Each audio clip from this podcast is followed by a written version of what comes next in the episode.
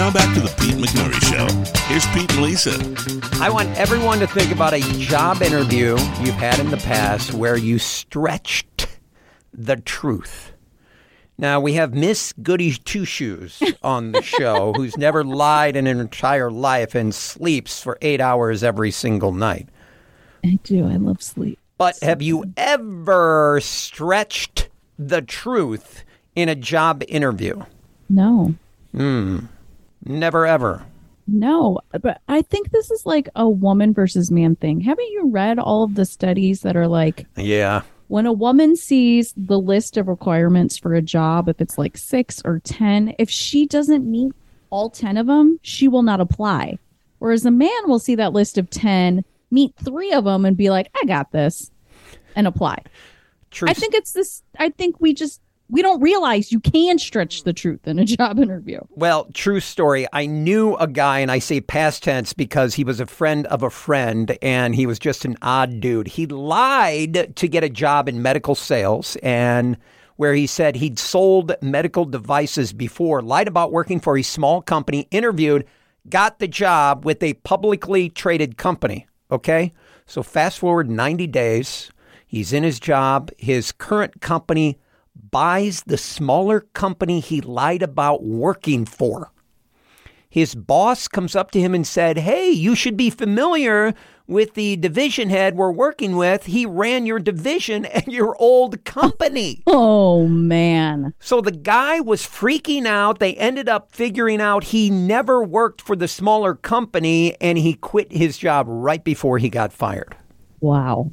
So the moral is it's always going to come out. And by the way, and you can't make this up. This is the honest to God truth. This guy, he was engaged, and his fiance said to him, I have cancer. We can't get married. No. They break up. Four And months his later, cancer is miraculously gone? four months later, he finds out that she lied. Think about that. That is the honest to God truth. A new poll finds many Americans are willing to lie to their potential employer about everything from their education to their references.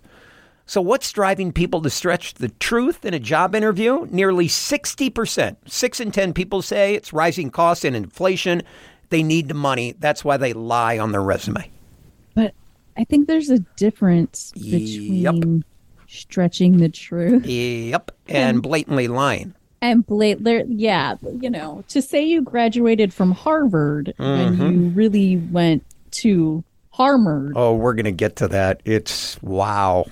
The survey on. reveals that 55% of American workers already lied on their resume at least once in their life. So half of the people listening right now have lied on their resume. I am playing the game of life wrong. That Everyone's lying except for me. listen to this. That means up to 42.5 million people may have lied to get a new job in the past year alone. and they're all out there working now, making money. And you nailed it. More men admit to lying their way into a new job, 60%, compared to women only at 50%. So six out of 10 guys are lying. So what are they lying about?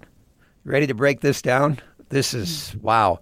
The workers who are getting creative with their resumes, a staggering 72% looking for work in the manufacturing industry have lied to their employers.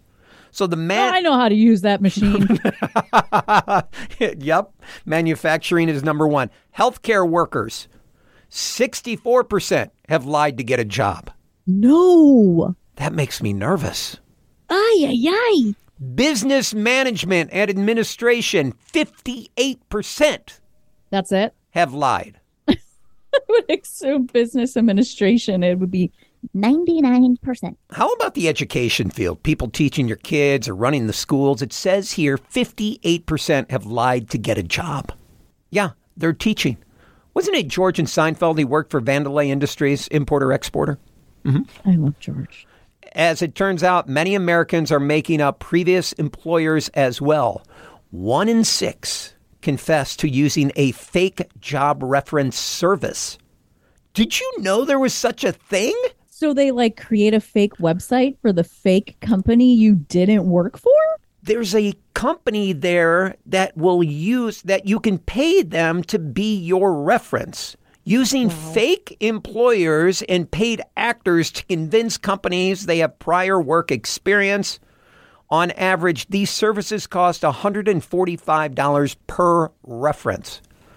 Holy moly. So if you need three references, that's a lot of cash right there, isn't it? It sounds exhausting. Remember that college degree? You had some loans, you crammed for tests. Two in five people lied about school. 41% have lied about their college degree during a job interview. 25% told employers they had a college degree and they didn't. This is making me really depressed. So, how do you prove this? You can buy a fake college degree and an impressive looking transcript online. Guess how much? $500. $270. People are, cheaper than going to college. people are doing this. And by the way, is lying in a job interview a crime? Uh, the short answer is yes, it's fraud. If you're lying about you went to college, if you're lying about previous employers, if you're using fake references, that's a crime. That's fraud. Yeah, I mean, probably no one's going to prosecute you on it, but eh, they could. Yes, they could. Especially if you get the job and they come back and say, hey, you've been working here for six months. You lied to us. It's fraud. You need to pay us back your salary from the last six months. They can do that. so the bottom line is tell the truth. Tell the truth. Art Vandelay. Which company? I don't know. Uh, he's an importer. Importer. And exporter. He's an importer exporter.